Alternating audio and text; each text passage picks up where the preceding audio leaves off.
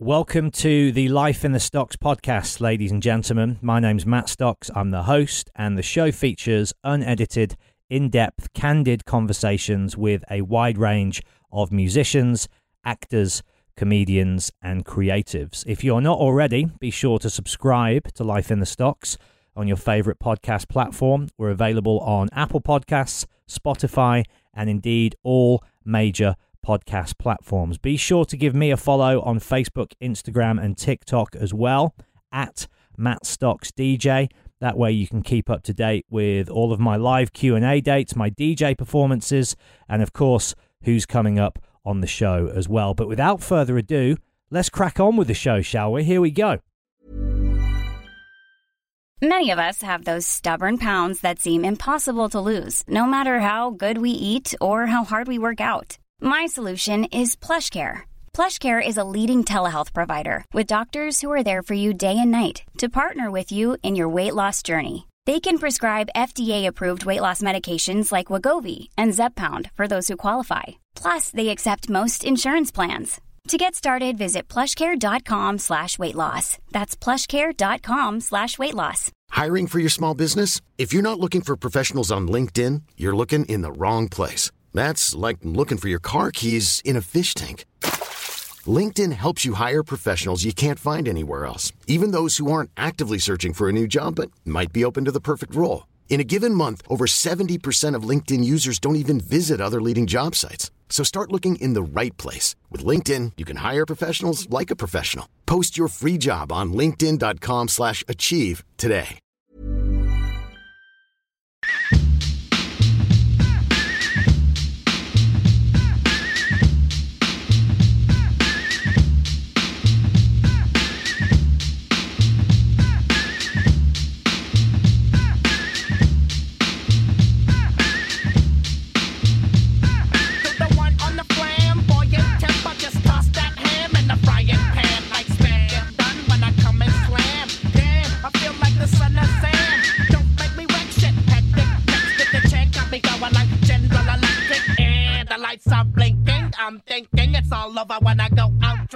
So I'm friends with Everlast. Oh, right on. Yeah. And uh, I've interviewed him and hung out with him several times over the last six or seven years. And the first time we met, he told me what I thought was at the time a bit of an exclusive story to my show. Right. Uh, but having done some research on you for today's chat, I saw that he dropped the story with you in your smoke box as well. But I'm talking about the time that uh, House of Pain opened up for the Ramones. Oh, yeah. Two nights on the trot, and obviously Oh. gloriously kind of just met the wrath Oh, yes. of the punk brigade on the first night, and he said how you know to this day the reason you know why he loves you is because you were there that night, and he came over to the side of the stage and was like, "Don't worry, I get it. If you don't want to come out," and you were like, "No, fuck that, I'm coming out." Well, yeah. I mean, you know, he's he's my brother, man. You know, through through the thick and the thin in both our careers. You know, the ups and downs. We've been very good friends. You know, we've been in each other's weddings. You know, we practically live an identical life. Uh, everlasting I, and I think that's why our our bond has been so strong for these, you know, 20 some odd years, you know, that we've met, you know, and uh, been able to work together, tour together, you know, hang out like as friends away from the business and stuff like that. So, you know, it's it's it's been a, a a dope friendship, man, to say the least, man. He's like my brother. He's one of the the the the few in the circle that I have I have a, a pretty decent circle of people that I can say that are my my brothers and sisters and whatnot, aside from my like immediate family and what Yeah. whatnot. And he's definitely one of them, man. You know, um, yeah, man, he's he's he's a great dude. He's quite the And- figure, man. And I we share him. some great stories. Like you know, that's just one.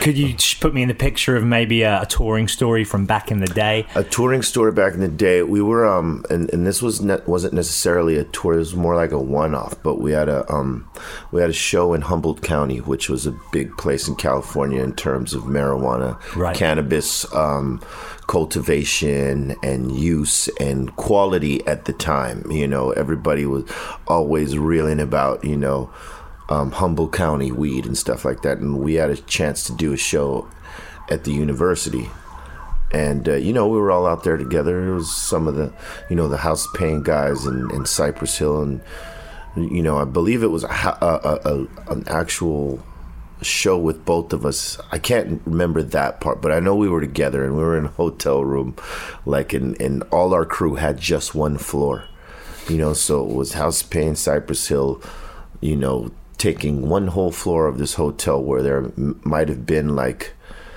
you know, six, seven other guests in the hotel because it was very May- Mayberry, a small, you know, Humboldt County is a small town up north in California, and uh, the town square is very small.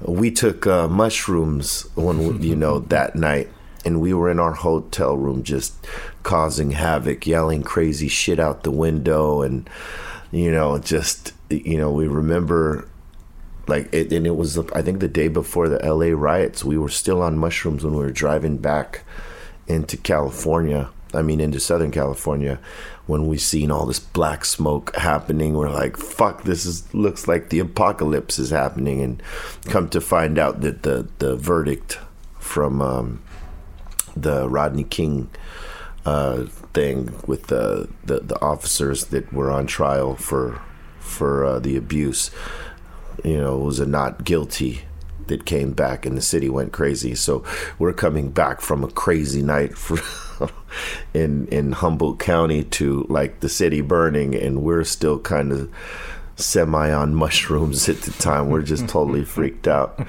It was it was a it was a quite it was That's a reality check, right? Yeah, but it was it was it was a story that we share, like one of many. But you know, it was, it was pretty crazy because the night before we were just carefree and stupid, and we get back to to reality, and you see all this black smoke, all this crazy shit happening in the city, and we're like, wow.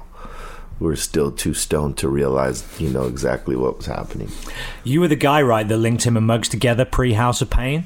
And Well, that you- was kind of where the In in terms of the working, there came about. in terms of the working together, yes. Um, you know, Everlast knew uh, Muggs and Everlast knew each other through, um, you know, this girl that Muggs was dating. He was friends with uh, the girl Everlast was dating at the time, and uh, you know, I believe they lived together in an apartment. These two, these two women, and uh, or they were just that close that they'd always spend time at each other's spot, and that's how um, Muggs met Lethal and Everlast, and I met Everlast through through them.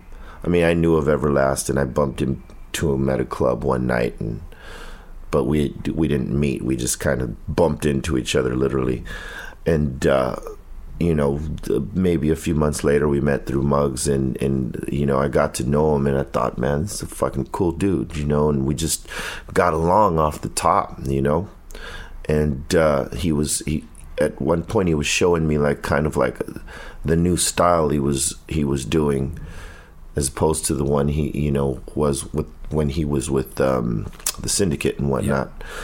And uh, I thought, man, that's pretty dope, man. You know, like I, I heard the potential there because he's he's a very talented dude, and um, you know, I had gotten the jump around beat from Muggs, and for some reason I could not come up with anything for it. One of the few times in my career where I pretty much got stumped by a, a, a song, and uh, you know, I I gave the beat back to Muggs. I said, "Hey Muggs, I, for some reason there's nothing coming to me." Off this, and I think he got kind of bothered by it, but Yeah, yeah, yeah. What? This is dope beat. like- What? He was like, you know, he gave me the Muggs look like, you know, like what? How dare you? no, but I was like, you know, but I think that if you gave it to Everlast, I think he can do something with it because uh, he's got some cool shit jumping off. I think he can make this one go. And uh, you know, to his credit, he you know he was open minded enough to to play it for Everlast, and Everlast jumped right on it like I knew he could and would, and he fucking smashed one out the park. You know, as we call it, you know, in in America, like a home run Yeah. you know and uh it's been one of their biggest fucking hits to date, man. It's a monster, isn't it? yeah, you know, I kick myself for not, you know, being able to come up with mine, something yeah. as clever, but, but it was meant for him, and and you know, uh, everything happens for a reason, you know, and um, maybe I get on that song, it doesn't, it's not the hit that it becomes with them. So you know, for me, it was something that was meant to be for them, and my part of it was that, you know, I suggested to you know Muggs, hey, give it to him. I think he'll do something, and he did something. So you know, pat on the back for, Hell for myself for calling that one. you know, The ins- the kind of inspiration and influence of House of Pain was obviously sort of quite specific and unique to a certain style of music. With Cypress Hill, although you were obviously kind of within the Latin American community and you were the first Latin American hip hop band to break through, your influence stretched far and wide beyond just that community. Right. And you had, you know, black communities, Asian, Hispanic, Caucasian. So many people took influence from you guys in the 90s. Who were your influences as kind of beat makers and then you as a as a lyricist and as a rapper as well? well, as as beat makers, I know that um, you know, not speaking for Muggs but you know, us being partners in that time and, and being around each other and listening to a lot of the same shit, you know, because we had the same taste in music um, for the most part. And one of the, the big influences was Public Enemy. Right. you know and that's and that's not to say because i'm in a band with chuck but that's the reality of it you know their production was far beyond anyone else's at the time in terms of the arrangements and the breaks that existed within a public enemy song it wasn't just verse chorus verse chorus verse chorus it was verse chorus break bridge back to chorus or verse. It, you know, there was any, you know, like they, they never gave an indication on how a song would go, but it always had these different layers and dimensions. And this is something that appealed to us and definitely appealed to Muggs because if you listen to the early Cypress Hill records, they had the breaks and bridges and, and things like that, much like Public Enemy. So, you know, the Bomb Squad, um, you know, Prince Paul and and uh, even Stet Stetsasonic for a time when when they were very active. You know, they were big influences in terms of production and stuff like that, and and uh, you know, in terms of rap styles, again, you know, Chuck D, Public Enemy, the back and forth between Flavor Flav, Run DMC, who was, you know, the our absolute inf- influences. They were the pioneers, and you know, it's just that what Public Enemy did was they took a dynamic that was similar and added different layers to it, and obviously, the content and the message was different. But you know, it was you know, sort of derived from, you know, that all these groups are are influence. The Beastie Boys were a big influence. Um, just the style that they had, throwing it back and forth between the three guys, and the animated sounds of of their their vocals. Like they've exaggerated a lot of their vocals, but it was awesome. So you know, I, I took bits and pieces like that from them, and you know, just the influence. And then you know, KRS One was also a big influence. Um, the classics, right? The forefathers. Oh yeah, What a good time for not just rap music, but all music. I Yeah, I think mean- at that point, everything was kind of. So, even within rock, every band it was kind of all under the umbrella of alternative, but every Yeah. single band in that collective was so different from one another. yeah. Everybody was distinct, and they had their own layers to to you know their music. If a Public Enemy song came on, you knew it was a Public Enemy song. Same thing with um, Boogie Down Production, and eventually KRS One solo. And when a Big Daddy Kane came song came on, or a Rakim song, you would know those songs and. You know those were like the first big influences on me like the the rappers rappers you know like as a duo and group it was run dmc and Whodini and epmd and beastie boys that were like our first big big influences and at least for me. And then eventually you know public enemy came in that line de la soul and you know just they, they were just before us but it was still you know just this a new a new sound of hip hop for us that was more you know catered to who we were at the time you know what i mean and uh you know it was just there was a lot of great things to be influenced by and um, you know, it was good to be a part of that transition right after them, because I mean, we were so influenced by them, you know. But the the producers at the time, like Muggs and RZA, Premier, Pete Rock, and and the like, um, were just doing incredible things due to the influences of those before us, you know, and it made for such a great musical landscape at that time. And uh, but without those guys' music before us, you know, we wouldn't have had a clue. You know, half of us probably wouldn't even be doing this, you know, if it wasn't for those early records. How did you get your break? What was was it? How I could just kill a man was that the song which kind of changed the course of Yeah, Cypress that- Hill's story? that song definitely changed the course. I mean, uh, Joe the Butcher, um, Nicolo, or Nicolo, people say it different. Um, he was the first to kind of see the potential in Cypress Hill. He knew Muggs via the 7A3 albums or album. And he liked Muggs. He liked Muggs's ideas. He thought Muggs was on you know, on a path of becoming a great producer. And he, you know, he was just always interested in what Muggs was doing. And he heard about this new band that Muggs was in called Cypress Hill. So he wanted to hear it. And uh, there was a couple other people that were interested in us, like Funken-Klein, um, rest in peace. He was a, a big hip hop figure back in the day in terms of, um, you know, he just he had his finger on the pulse and he was at a, a label called Hollywood Basic, and he was also a friend of Muggs and, and myself. And when he heard what we were doing, he wanted Cypress Hill for Hollywood Basic. No one else wanted us, but but Joe and and Funken-Klein. Everybody else took a hard pass on Cypress Hill. You know, Because it was so different, I because it- it, was right? so different. Yeah. My vocals were Yeah, very yeah. different, and and what you were oh, singing about was raw. and and it was raw and it was different and they they didn't understand the weed um, shit. So you know we got hard passes from a lot of lot of labels and um, but those were the two that were like we absolutely want this and there wasn't necessarily a bidding war because we didn't want to play our friends against each other but it was like you know at first we were leaning towards Funken-Klein at Hollywood Basic because we were closer to him than we were with Joe. You know, we had a, a, a friendship with him that we would see him almost every other week. He lived in California for a time or spend a lot of time in Cali. So, you know, he was hanging out with us all the time. So we're like, yeah, we can go with Funken-Klein. But Hollywood Basic kept asking for demo after demo after demo.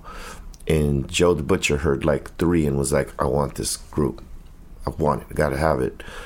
And I think Sen Dog was the determining factor on where we would go because it, in the end, he was like, you know, I'm done with giving these guys demo after demo. We've given them six, seven demos already, and they can't make a decision. Joe wants us. Let's go with Joe. If we not, if we're not going with Joe, I'm going back to work. We're like, I guess we're going with Joe, and it ended up being a great decision. You know, it was it was great timing for Sen Dog to put his foot down and just say, you know what, we're either going with Joe or we're not going, or I'm not going.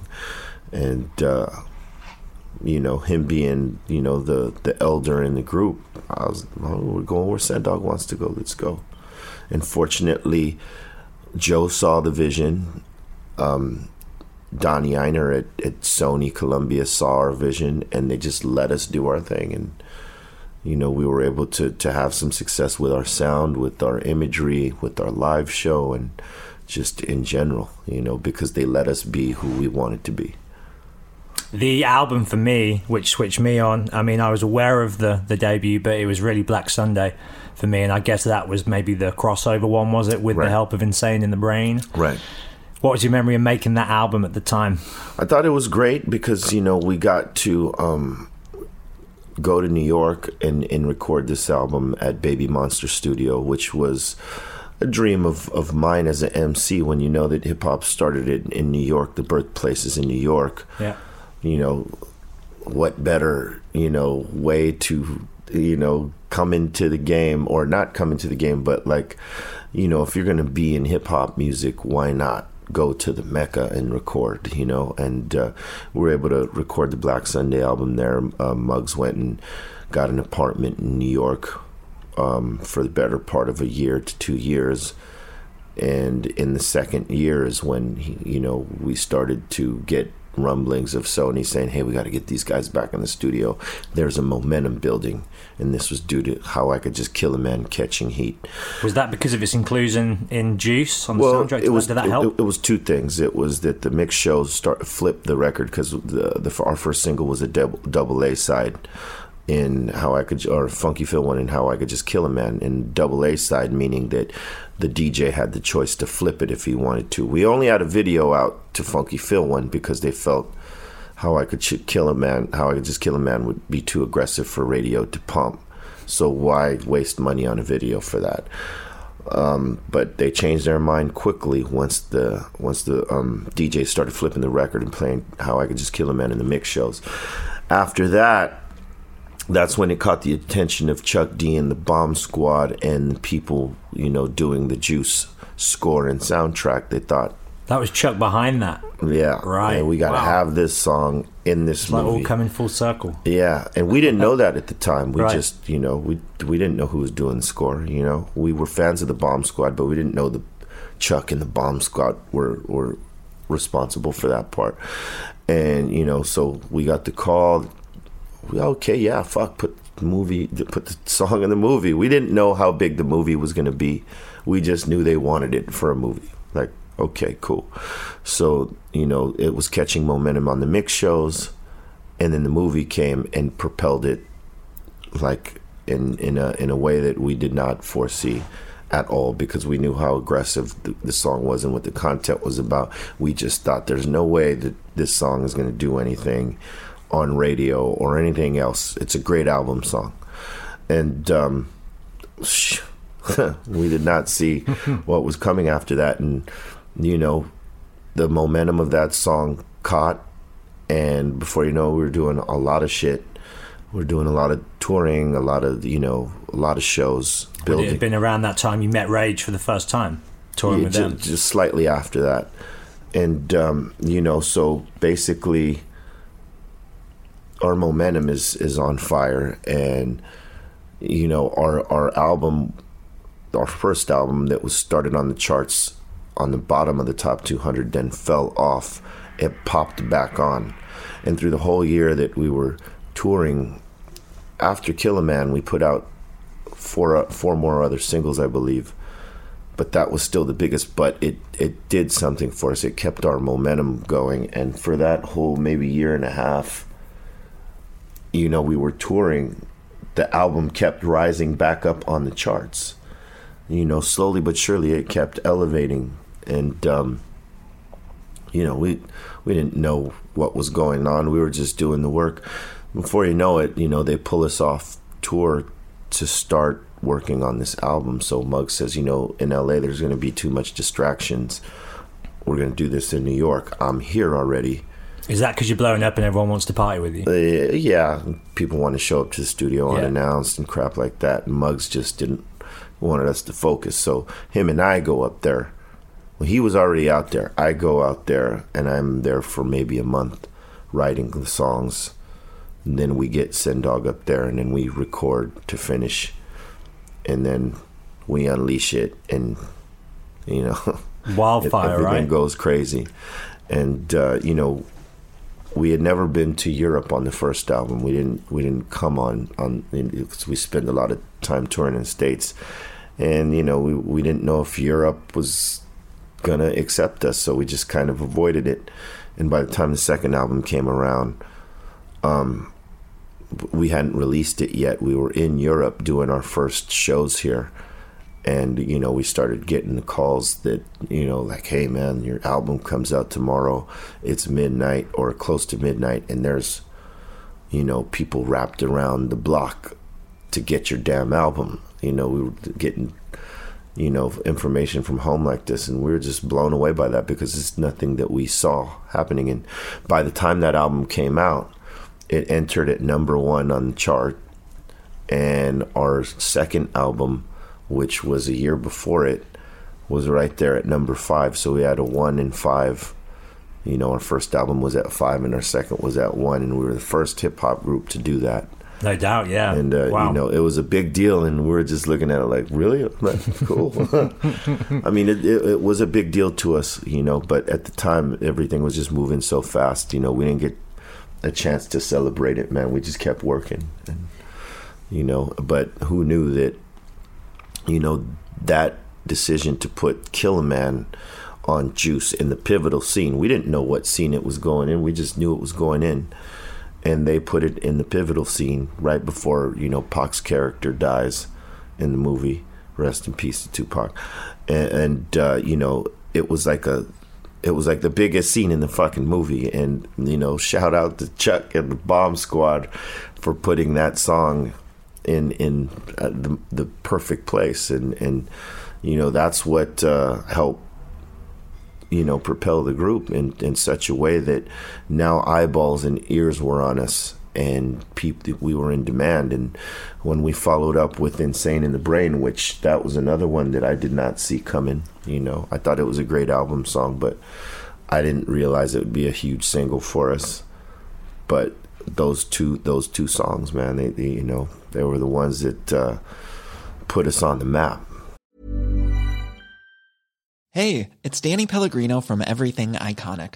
Ready to upgrade your style game without blowing your budget? Check out Quince. They've got all the good stuff shirts and polos, activewear, and fine leather goods, all at 50 to 80% less than other high end brands. And the best part? They're all about safe, ethical, and responsible manufacturing. Get that luxury vibe without the luxury price tag. Hit up quince.com slash upgrade for free shipping and 365 day returns on your next order. That's quince.com slash upgrade. I'm Sandra, and I'm just the professional your small business was looking for. But you didn't hire me because you didn't use LinkedIn jobs. LinkedIn has professionals you can't find anywhere else, including those who aren't actively looking for a new job, but might be open to the perfect role, like me. In a given month, over 70% of LinkedIn users don't visit other leading job sites. So if you're not looking on LinkedIn, you'll miss out on great candidates like Sandra. Start hiring professionals like a professional. Post your free job on linkedin.com/achieve slash achieve today. Millions of people have lost weight with personalized plans from Noom, like Evan, who can't stand salads and still lost 50 pounds. Salads, generally, for most people, are the easy button, right? For me, that wasn't an option. I never really was a salad guy. That's just not who I am. But Noom worked for me. Get your personalized plan today at Noom.com. Real Noom user compensated to provide their story. In four weeks, the typical Noom user can expect to lose one to two pounds per week. Individual results may vary. You say eyes and ears were on you, be real. Um, you're obviously kind of notorious for a certain lifestyle, which you mentioned at the start of our chat. As you start to gain notoriety, do you find it hard trying to travel and tour? And are people sort of stopping you, searching you, harassing you? Oh yeah, I mean, there's no school for this. Um, they don't, you know, as a musician, they don't groom you for this. No. Um, so you know, with, like with athletes, they sort of do it to a degree so that you, you know, know how to conduct yourself in the interviews on camera, off camera. You represent the team, the brand. Don't necessarily do that with music. It's all a very hands-on learning process, and I learned very quickly, you know, that the, you know once you have success that your privacy as just a regular citizen is gone. Now you're, you know, you're public domain now. So mm-hmm. wherever you go, um, eyes and ears are on you. So you know, as I started to, as we started gaining some um, some success and and um, fame, I guess, you know, it became harder to just go places as a regular individual. You know, under the radar and whatnot like uh, before we can go to a mall and just roam around and you know no one would blink two eyes at who we were but once it started going you know now you go into this mall and now thousands of people are like stopping you from doing your regular shit and now you're taking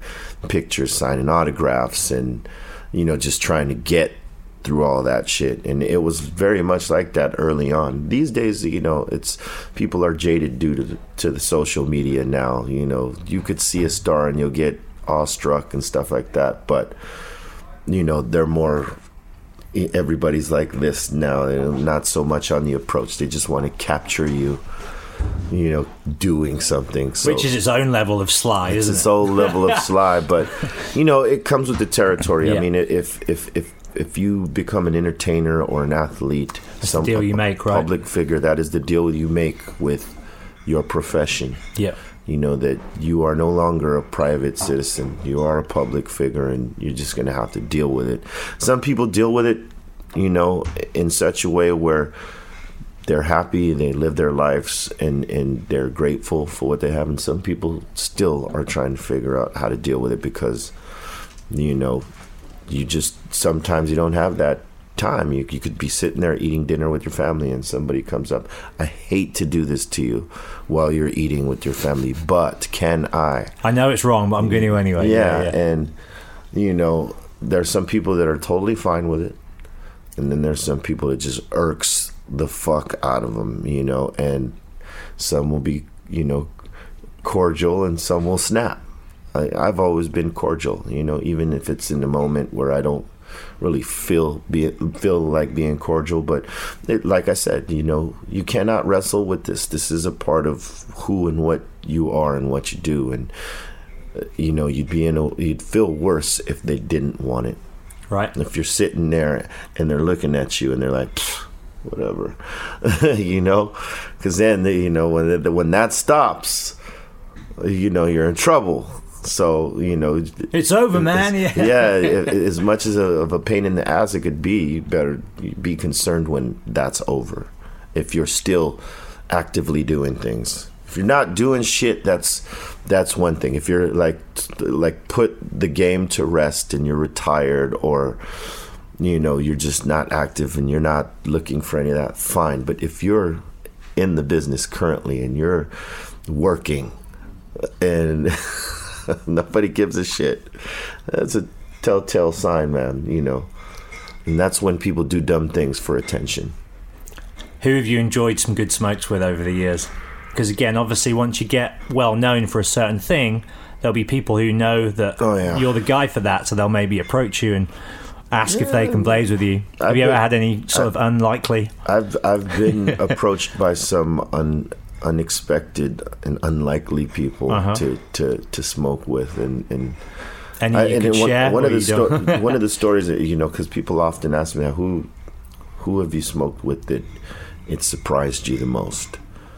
And I, I would have to say I mean it doesn't it w- wouldn't have necessarily surprised me that that person smoked but it it was just more surprising that I was the one to smoke him out and there's two uh, one was Oliver Stone I was in um, Damian Marley Mar- Marley's studio session um, some years back, and there was a bunch of people there. Joss Stone was there, um, who was doing something with with um, with Damian and Nas, I believe, and it was, was sounding incredible at that. And there was a couple other people there, and you know, Oliver Stone showed up. What So- period of his career is he in at this point? He just put out? probably like six years ago now, Right, seven okay. years ago. So he's made all the landmark films. Oh, for yeah, sure, yeah, yeah. for sure. Yeah, I mean, by this time, yeah, all the landmark films are out. Um, and, you know, and I saw him smoking some of Damian's weed. And no disrespect to Damian, but my weed was much better. So you know, we offered him some of some of mine, Leave that. Yeah, yeah. And uh, you know, he enjoyed our, our weed. He didn't know who the hell I was. His his his young girlfriend at the time, or whatever she was to him, said, "I'll tell him later," because she knew who we, I was and whatever. And and uh, he lost his keys after smoking some of our some of our high grade. It's probably a good thing. Yeah, which you know was a telling sign. You know, the old guys have been smoking a long time, but they haven't smoked what we smoke because that wasn't available back then. And the other guy, um, which was you know really cool and and really surprising, was Bruce Willis. I was at a club one night.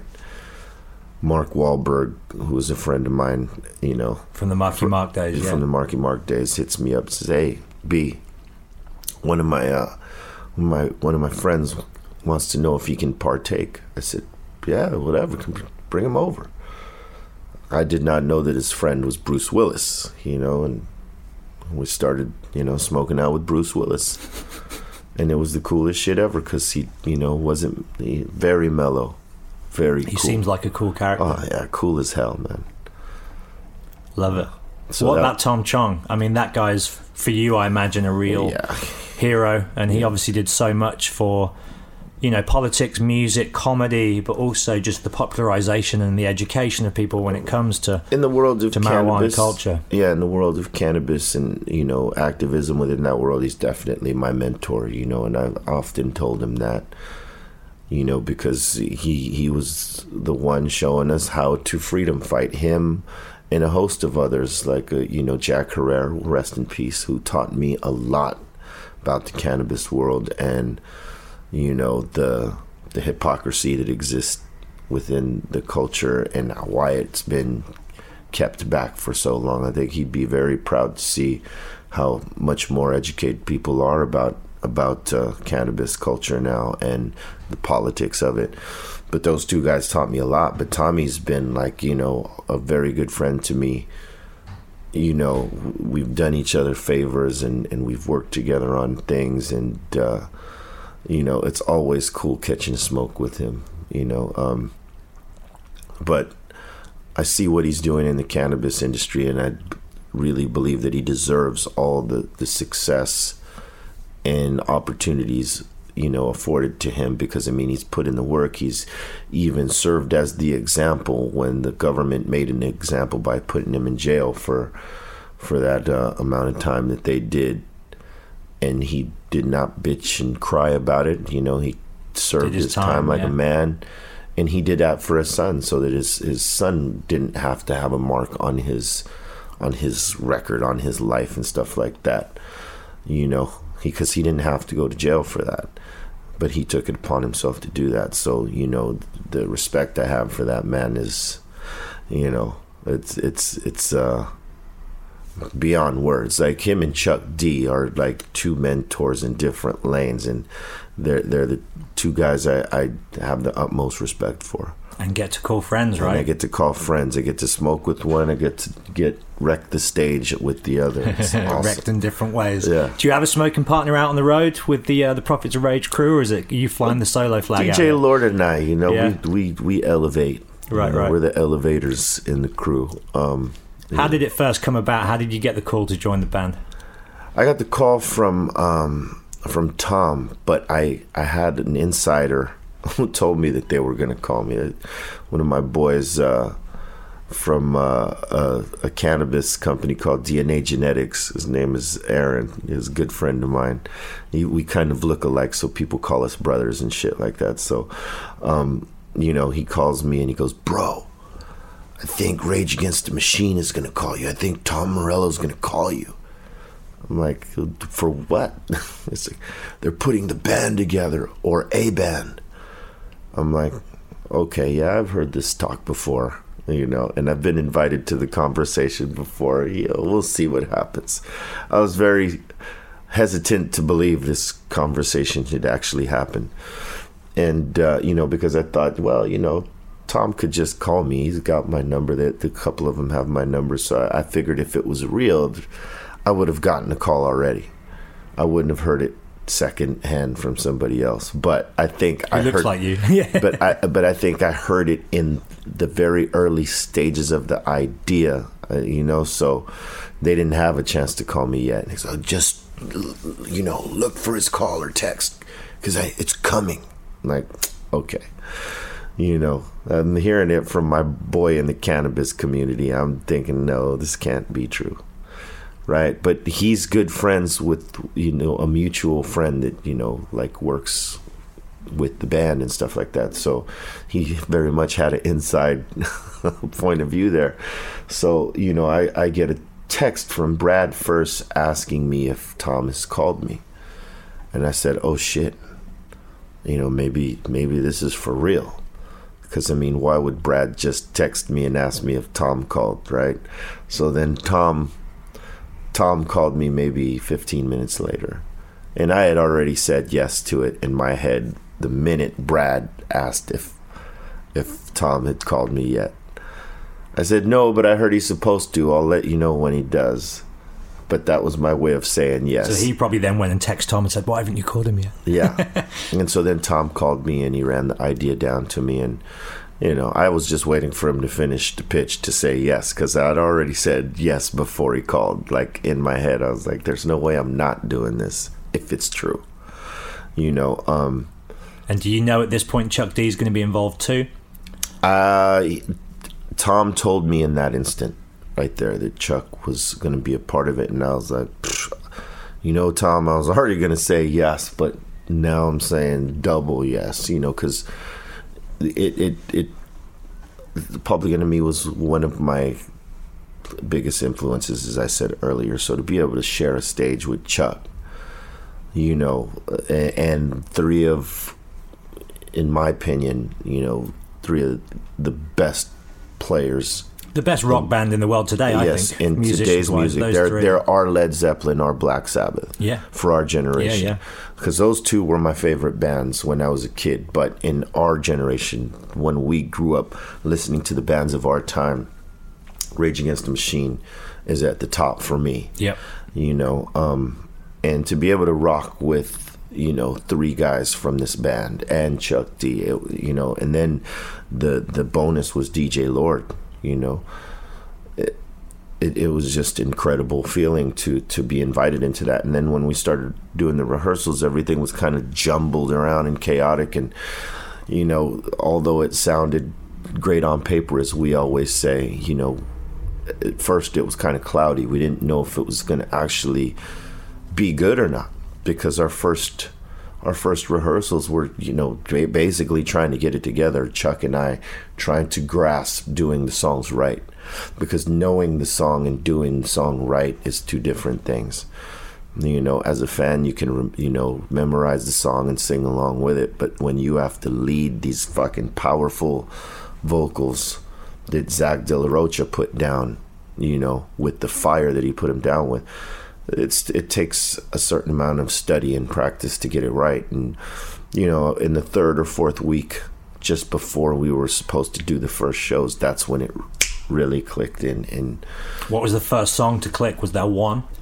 for me it was bomb track you know for me like you know because there's songs chuck leads and songs that i lead and uh, you know for me it was when i hit bomb track on the head where i was like okay this is going to be okay. Because if i can get this song right i can get the other ones right. I know the songs in my head but knowing them and delivering them it's it's like i said it's different. It's you know you got to practice because it's an exercise. It's like being an athlete right? If you're a boxer you got to train in the boxing gym for your timing for your strength for your endurance for your skill set right? And it's the same thing with performing songs especially other people's songs you know songs that other people wrote you know like you know, a lot of the artists in the 60s and 70s that didn't write their music, they had writers. They had to go before, you know, the, they hit the, the recording studio and rehearse these songs so that they weren't wasting money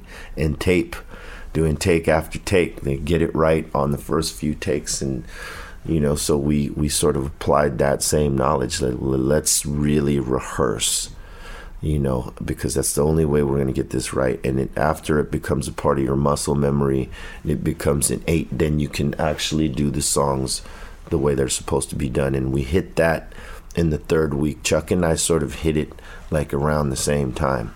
And then once we got used to these songs, we thought, well, let's let's take a couple of these songs and flip them back and forth. forth. You know, you do a verse, I do a verse.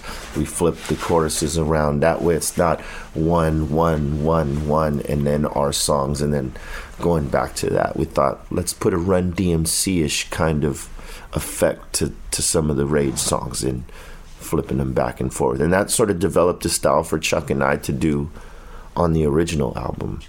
So, you know, it, it all came together when it was supposed to. And then by the time we hit the stage, it was just the nervousness of like finally getting to do it. Where was the first show? It was at uh, the Whisky a Go Go. Had to be. How was that? Put me in the picture. it that was night. it was amazing. I mean, you know, it was packed, like crammed in there, and uh, you know, we were all anxious, you know, to get it over with and finally play and see what the reaction would be, what how the fans would embrace it or not, and uh, you know, I was really fucking nervous. You know, to be honest with you, out of all the shows I've done, 26 years of doing this shit, that had to be one of the most nerve wracking ones. Was that first little show? You know, because you have some hardcore Rage Against the Machine fans up, you know, there that like if you don't get it right, they're gonna be vocal about it, and you're gonna hear that shit the next day all over social media how you fucked it up. So, you know, I was just saying to myself, you're not fucking this up. and fortunately, you know, we put down uh, a set that people were definitely reactive to and you know, they loved it and that that started the wave. That was the ripple that that that, that started um, it all for us and you know, it quickly it quickly started some excitement out there for the idea of prophets of rage and you know people seeing our show and you know that the next one was at the palladium which was quite bigger and that one was amazing because it would just it it amplified the notion and the energy of what the people came with at, at the at the whiskey show.